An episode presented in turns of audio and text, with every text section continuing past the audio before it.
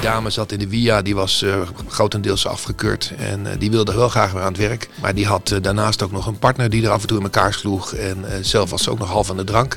En de dame of heer van het UWV, het was een dame, die zei: Ik zie u over een half jaar weer. Ik was de mug aan de muur, ik mocht me niet met gesprek moeien. Maar toen zei ik tegen de dame met wie het gesprek plaatsvond: Ik zeg, wat doet dit nou met je? Welkom bij Aan het Werk, een podcast van de ABU. Mijn naam is Joop de Boer, adviseur publiek-private samenwerking. In deze serie zal je horen hoe uitzendorganisaties en publieke organisaties de handen ineenslaan om mensen die niet makkelijk de weg naar de arbeidsmarkt vinden hierin te begeleiden. Daarom ga ik langs bij mensen, organisaties die zich dagelijks inzetten om iedereen een kans te geven op de arbeidsmarkt. De eerste aflevering spreek ik met Jurien Koops. Hij is directeur bij de ABU.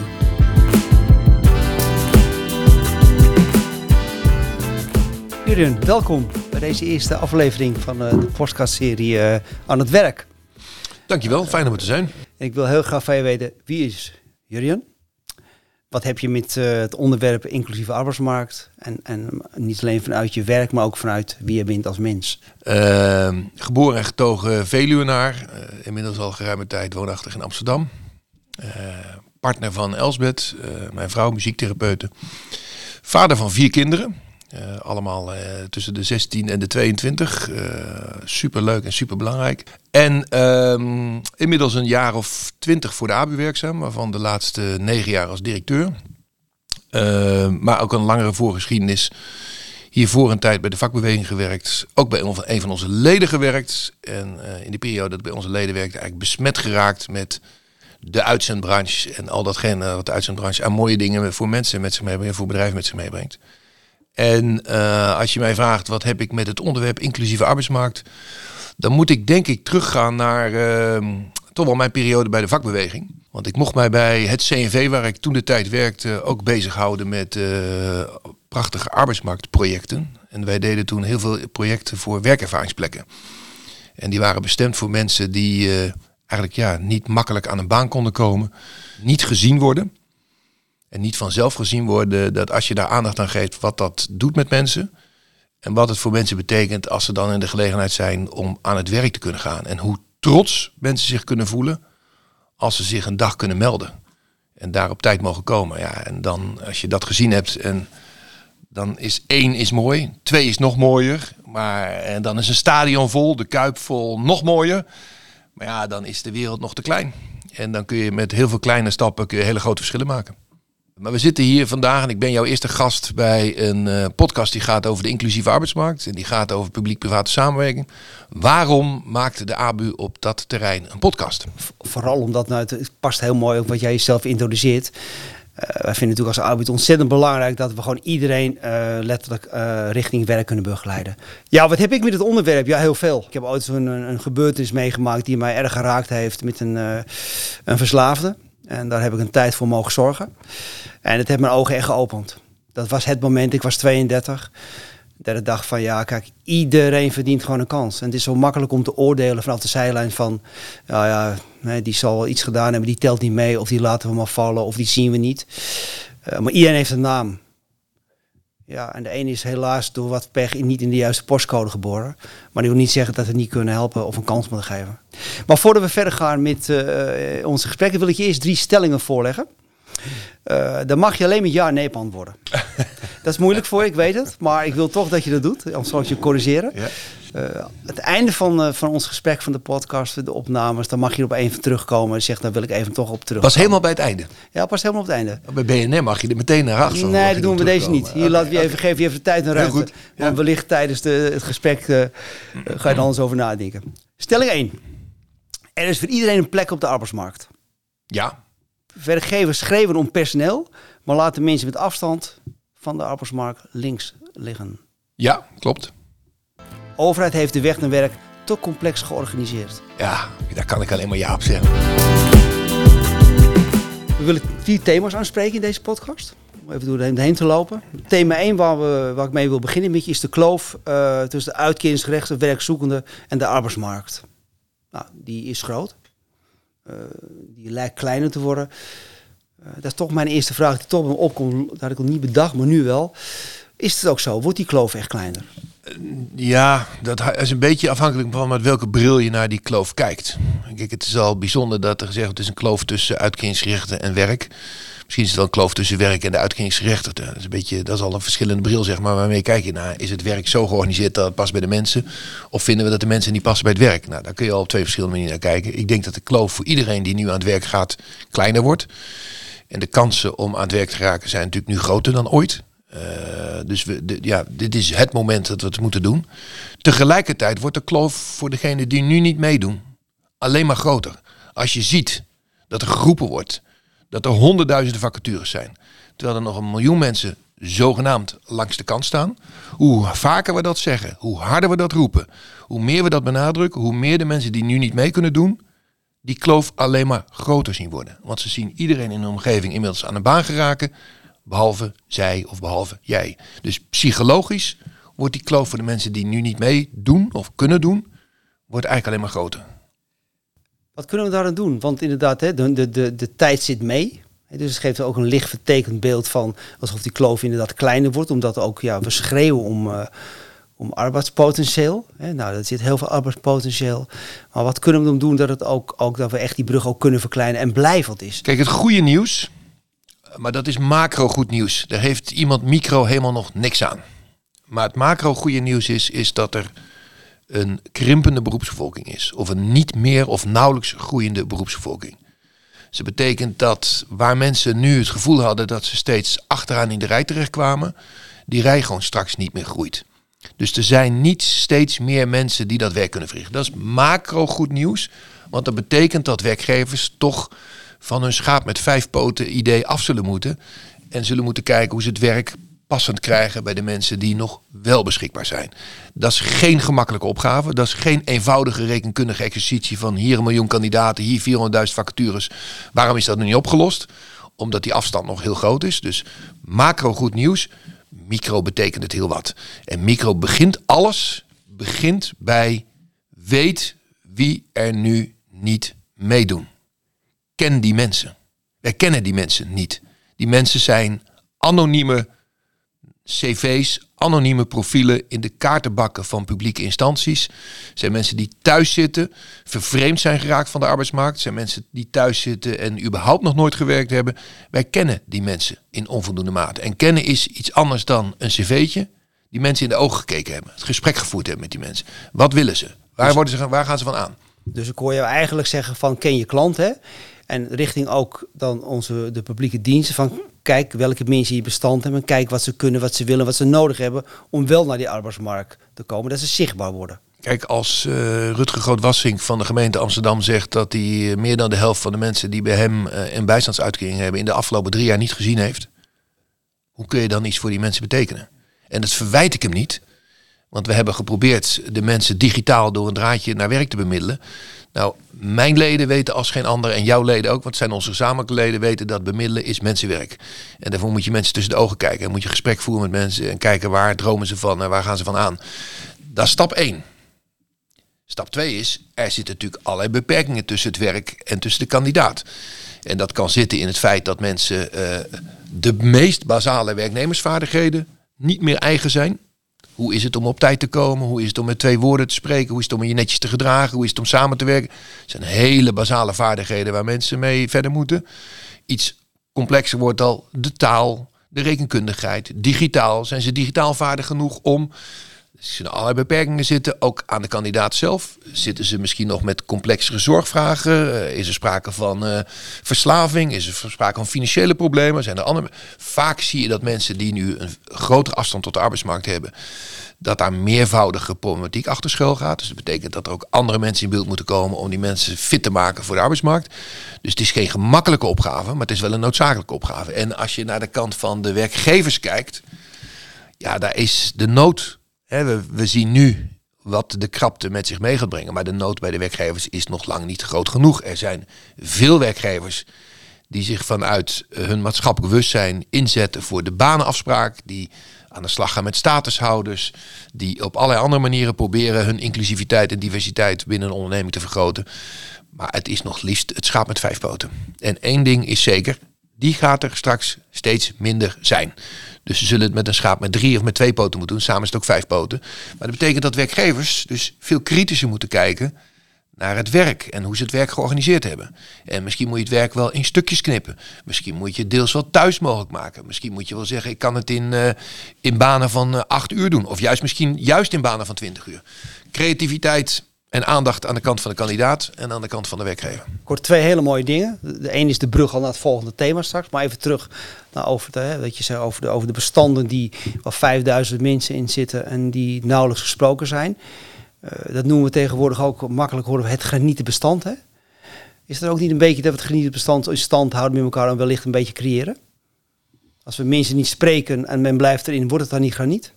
Ja, ja, dat wordt het. Uh, want uh, van gebrek aan aandacht kwijnt iedereen weg. En uh, van aandacht gaan mensen groeien. En van aandacht gaan mensen gloeien. Dus als we dat niet geven aan mensen, dan... ik kan me herinneren... Ik mocht een dag meelopen op een werkplein in Zoetermeer met het UWV. En daar kwam een dame aan de balie. En ik was de mug op de muur die mee mocht kijken met dat gesprek. Die dame zat in de via, die was grotendeels afgekeurd. En die wilde wel graag weer aan het werk. Maar die had uh, daarnaast ook nog een partner die er af en toe in elkaar sloeg. En uh, zelf was ze ook nog half aan de drank. Van alles mee mis. En de dame of heer van het UWV, dat was een dame, die zei: Ik zie u over een half jaar weer. Ja. Wat deed je toen? Ja, ik was de mug aan de muur. Ik mocht me niet met gesprek moeien. Maar toen zei ik tegen de dame met wie het gesprek plaatsvond: Ik zeg, wat doet dit nou met je? Want je, jij, jij voert een fantastisch gesprek. Die dame die barstte in dat gesprek in huilen uit. En toch zeg je, ja, over een half jaar. En, en jouw beroepsprofessionaliteit zegt toch naar me toe trekken en maandag opnieuw gesprek. En ja, dat is, daar begint het echt wel mee. Met aandacht geven aan de mensen. En juist als mensen een wat kwetsbare positie op de arbeidsmarkt hebben, omdat ze de taal niet machtig zijn, omdat ze geen startkwalificatie hebben, omdat ze daarnaast ook nog een keer eh, financieel in de problemen zitten, ja, dan helpt aandacht alleen maar. En niet alleen aandacht op het moment dat je met de mensen in gesprek zijn op zoek naar een baan. Maar wat de ervaring is van onze leden, is dat die jobcoaching, zo mag je het dan noemen in dit geval, ook juist tijdens het werk hartstikke belangrijk is. Wat nu vaak afgebouwd wordt zodra ze aan het werk gaan. Maar mensen hebben soms ook de neiging om terug te vallen. Soms, hebben ze soms willen ze vragen stellen. Dan helpt het dat je zo'n soort begeleiding ook op de werkplek hebt. Jobcoaching zou ook vanuit de branche nog veel meer aangeboden kunnen worden voor groepen die uh, moeilijk aan het werk gaan. Ja, het begint wel gewoon met aandacht hebben voor je mensen. Welke rol kunnen wij daarin hierin betekenen? U geeft een mooi voorbeeld over zo'n zo mevrouw die een half jaar uh, uitstel krijgt eigenlijk. Maar dat wil ze helemaal niet. Eigenlijk roept die vrouw met een groot bord help. Ik wil geholpen worden. Wat kunnen wij voor rol als uitzendbrancher inspelen? Uh, eigenlijk verschillende. Ik ben niet van de school, de uitzendbranche lost alle problemen op. Soms hebben onze leden wel de neiging om dat te vertellen. Want het zijn natuurlijk gewoon... Uh, Sales, ze verkopen het graag. Maar uitzenders moeten ook bij hun lees blijven. En uh, een aantal dingen kunnen ze heel goed. En een aantal dingen kunnen ze ook goed, maar dan moeten ze er echt wel in specialiseren. Want als je echt kandidaten hebt met complexere vraagstukken, dan is vaak toch eerst het arbeidsfit maken van mensen hartstikke belangrijk. Dan is het oplossen van uh, een aantal eh, financiële problemen of gezondheidsproblemen eigenlijk ook een belangrijke om. Uh, dat kunnen leden wel, maar dat is gespecialiseerde dienstverlening. Dan praat je niet meer over het klassieke uitzendbureau, dan praat je over gespecialiseerde dienstverlening. Wat uitzenders natuurlijk heel goed kunnen, is dat ze vraaggericht bemiddelen. Dus vanuit de vacature kijken naar wat is een passende kandidaat. Ze kunnen ook heel goed opdrachtgevers helpen om het werk aan te passen aan de kandidaten die nog wel beschikbaar zijn. Dat is iets waar ze, ja, dat is hun vakgebied. Ze zijn denk ik ook heel goed in staat om te helpen de profielen van de mensen die nu niet meedraaien. Om die goed gereed te krijgen voor de arbeidsmarkt. Dat het niet een profiel is waarin opgeschreven staat wat je allemaal niet kan. Omdat je een uitkering moet hebben en daar opschrijft wat je niet kan, maar vooral ook opschrijft wat je wel kan. En uh, dat doen ze ook steeds vaker uh, zonder te kijken naar diploma's. Dat doen ze steeds vaker door ook open hiring te omarmen.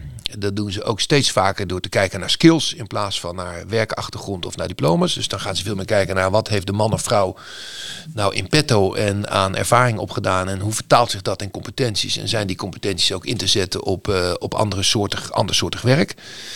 Maar de, de kern kwaliteit zit aan de vraagkant, aan de vacaturekant. En hoe meer ze aan het aanbod moeten sleutelen, qua training of qua begeleiding of wat dan ook, hoe meer gespecialiseerde dienstverlening er ook gewoon nodig is van intermediair zelf. Zou het dan al niet helpen als de uitzenders al eerder in beeld komen? Dus we hebben net over 5000 mensen in bestand, worden weinig gesproken, dus men weet niet wat er is. Dat de uitzenders er ook een rol in zouden kunnen hebben? Om ook mee te kunnen kijken om die juiste kandidaat beter in zicht en snel in zicht te krijgen om de publieke dienst daarin te, te helpen? Ja, dat denk ik wel. Uh, daar zeg ik eigenlijk ook volmondig ja op. Uh, en ik noemde dat in het verleden, en dat is een referentie aan de coronatijd, want in de coronatijd heb ik dat idee ook geopperd in een gesprek wat ik met Hans Borslap had en een paar andere mensen. Ik zei eigenlijk zou je de uitzenders de triage van de arbeidsmarkt moeten laten verzorgen wat de ziekenhuizen deden in coronatijd. Nou, heel snel kijken, ernstig moet daarheen, minder ernstig kan daarheen. En in die triage kunnen wij een rol spelen voor die groepen die relatief wat eenvoudiger aan het werk geholpen kunnen worden. En daar is vaak weinig of geen publieke interventie bij nodig. Gebeurt vaak wel, want we hebben natuurlijk uh, nog geen drie weken geleden, vier weken geleden, zagen we een onderzoek van de inspectie uh, SZW. Die hebben onderzoek gedaan naar de, de arbeidsbemiddeling vanuit de publieke dienstverlening. En wat constateert de inspectie, niet voor het eerst, eigenlijk voor de, hebben ze dat al vaker geconstateerd, is dat de aandacht en de zorg en de budgetten van de publieke bemiddelaars te vaak toegaan naar de kandidaten die relatief eenvoudig bemiddelbaar zijn. Met twee consequenties. Dat ze een beetje de weg lopen voor die groep. En dat ze te weinig aandacht geven en te weinig zorg en te weinig middelen dus hebben voor de groep die de meeste zorg nodig heeft. Omdat het budget dan niet toereikend is. Nou, dat is volgens mij verkeerd omgeorganiseerd. Dus als je de uitzenders er eerder bij betrekt, dan zijn die uitzenders denk ik goed in staat om in die triage de groep naar werk te helpen, te helpen die uh, ja, relatief eenvoudig met een duwtje en een goed gesprek en een goed profiel uh, op weg geholpen kan worden.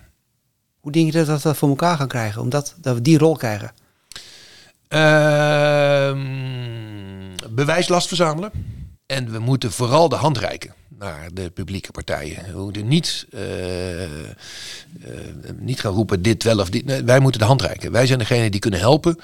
Want niemand kan het alleen. Daar is de groep die niet meedoet nog te groot voor. Daar is de problematiek te complex voor.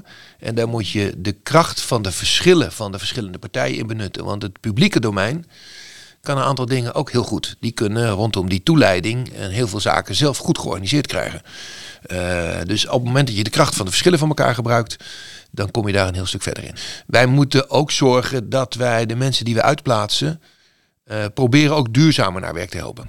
Uh, kijk, ik, ik ben ook wel van de school, elk uurtje werk kan helpen. Als mensen lang niet deelgenomen hebben, is het meedoen aan dat proces in zichzelf ook al van waarde. Maar wij moeten ook proberen mensen via de opstapfunctie, en die opstapfunctie van de uitzendbranche is in de afgelopen twintig jaar qua uitstroom naar een vaste baan met de opdrachtgever gewoon wel minder geworden. Moeten we eerlijk in zijn. Uh, dat moeten we echt proberen uh, te verbeteren.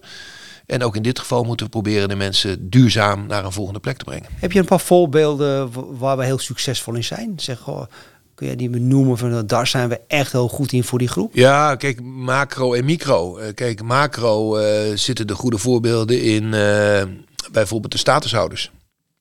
Die vaak voor hun eerste baan afhankelijk zijn van de uitzendbranche. 1 op de vier statushouders start zijn loopbaan bij een uitzendbureau. We hebben een marktaandeel van ongeveer 3, 4 procent. Maar onder statushouders is dat blijkbaar 25 procent. Nou, dat laat zien dat wij voor die groep echt een stepping stone zijn.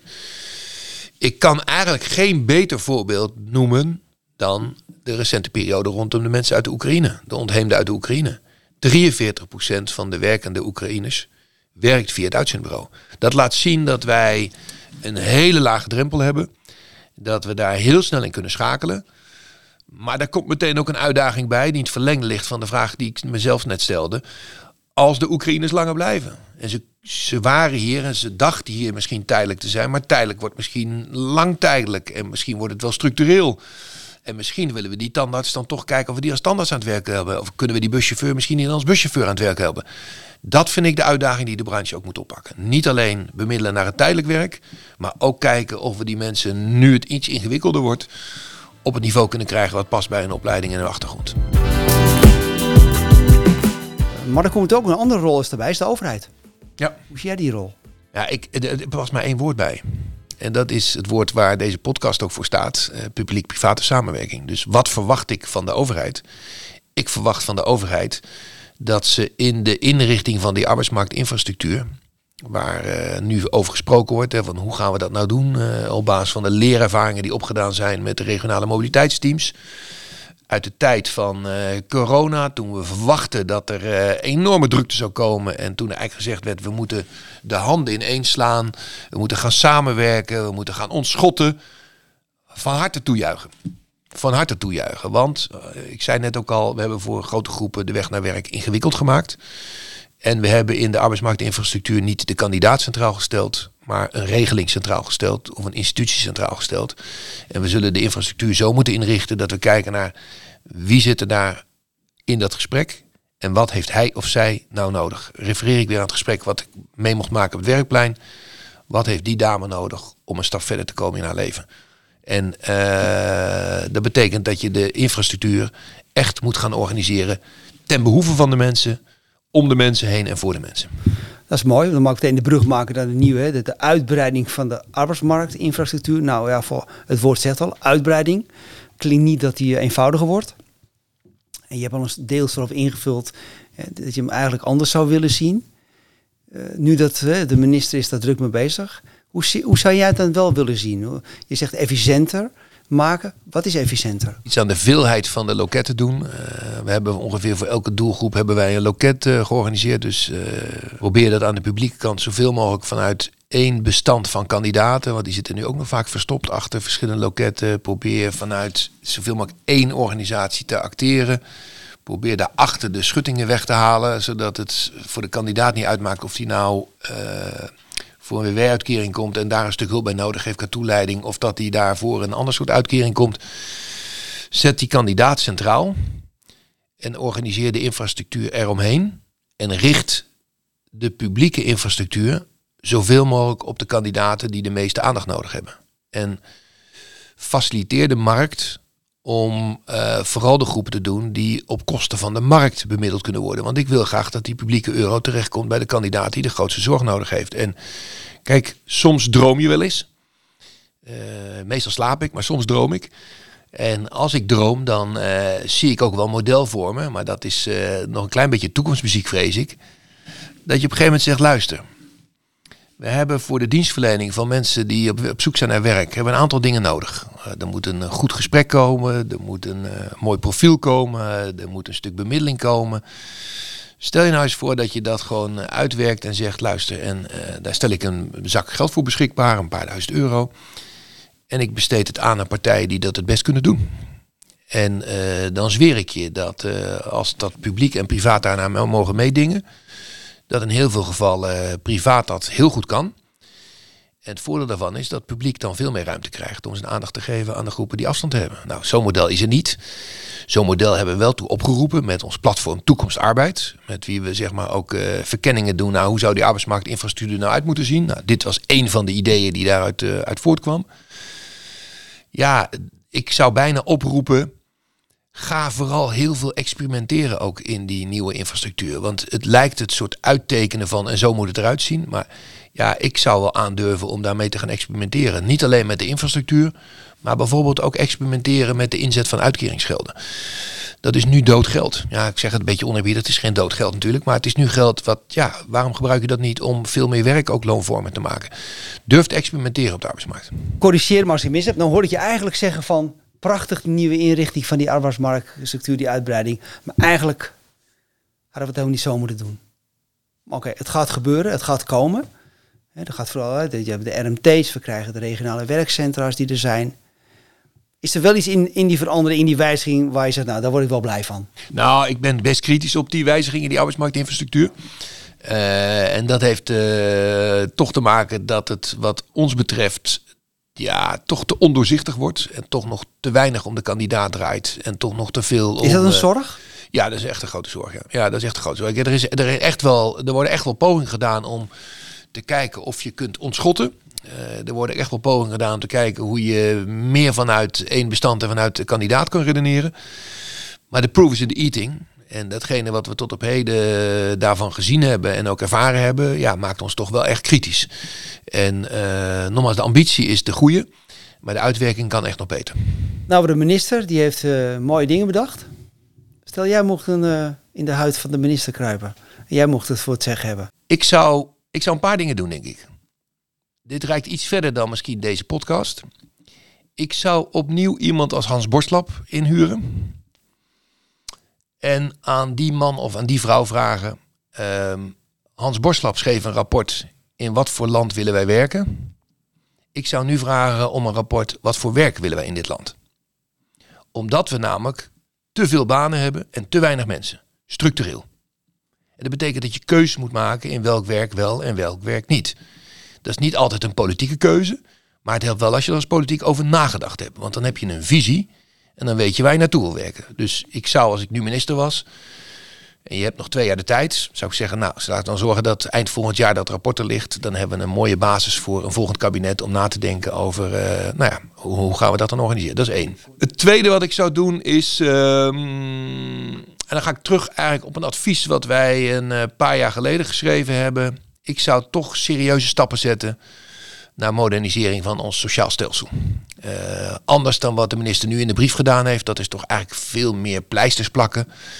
Ik zou toch eens goed kijken naar, kunnen wij toe naar een stelsel waarbij wij los van de aard van de contracten van mensen, of je nou ZZP'er bent of in loondienst bent, sociale zekerheid kunnen organiseren.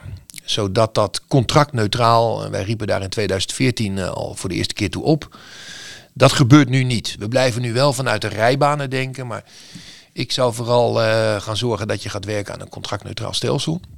Dat is twee. En drie, als ik de minister was, dan zou ik rondom die arbeidsmarktinfrastructuur uh, twee dingen doen.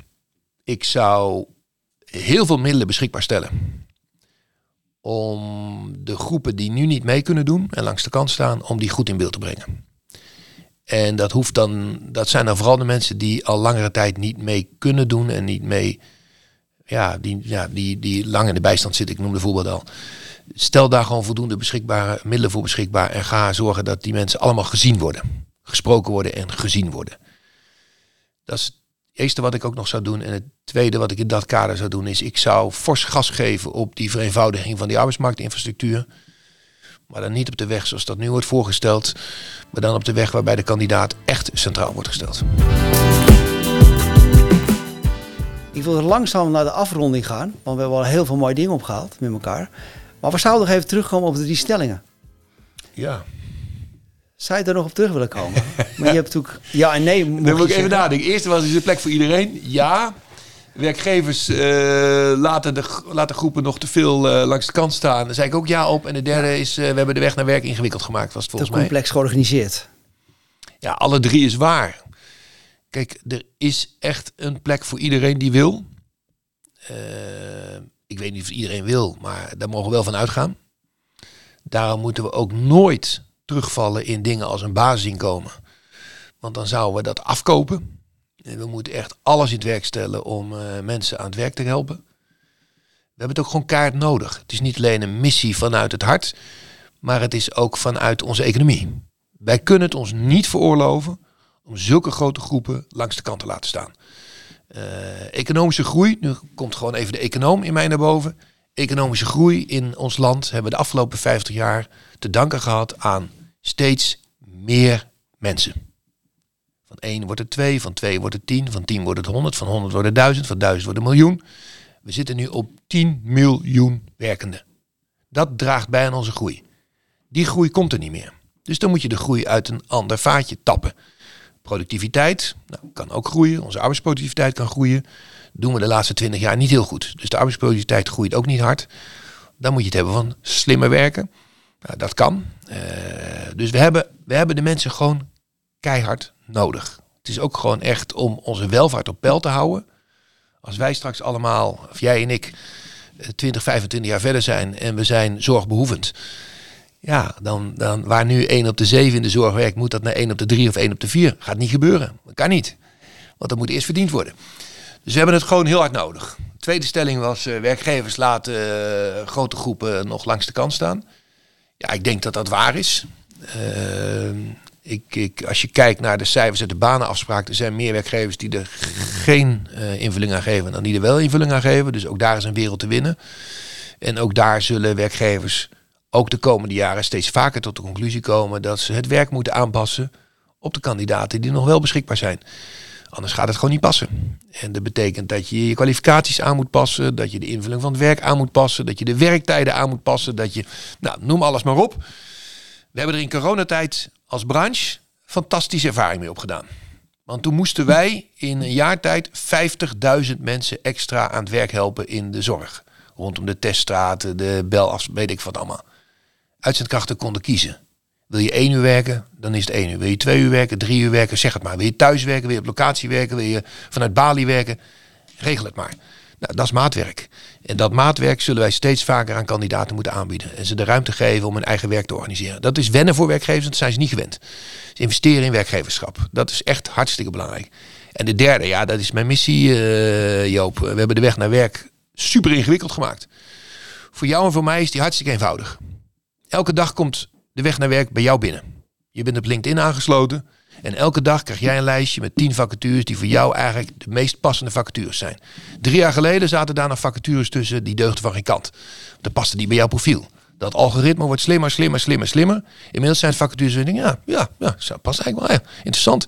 Ga toch eens kijken. Nou, zo eenvoudig, want dit is alleen maar het begin hè. Zo eenvoudig zou ik het voor hele grote groepen werkenden willen maken. Waarbij ze dan ook nog terug kunnen vallen op een soort agent die ze helpt om te navigeren in de ingewikkelde wereld van werk. En die agent kunnen wij spelen. Mag ik jou bedanken voor dit mooie gesprek? Graag gedaan. Ik vond het genoegen. En uh, fijn om dat te mogen doen. Uh, als, uh, als, als eerste gast in een thuiswedstrijd voor de ABU. In ons eigen kantoor. In onze eigen podcast. Dus ik vond het voorrecht om te doen. Ik wens je nog heel veel succes in de vervolggesprekken die je gaat hebben. Ik ben er ongetwijfeld van overtuigd dat daar heel veel inspiratie naar boven komt. En dat we daar ook weer hele mooie dingen mee kunnen doen. Dankjewel. Daar streven we wel naar. Jeroen, hartstikke bedankt. Graag gedaan. Bedankt voor het luisteren naar onze podcast. Binnenkort is er weer een nieuw gesprek tussen mij en een arbeidsmarktexpert te beluisteren. Je kunt je op deze podcast abonneren via Spotify.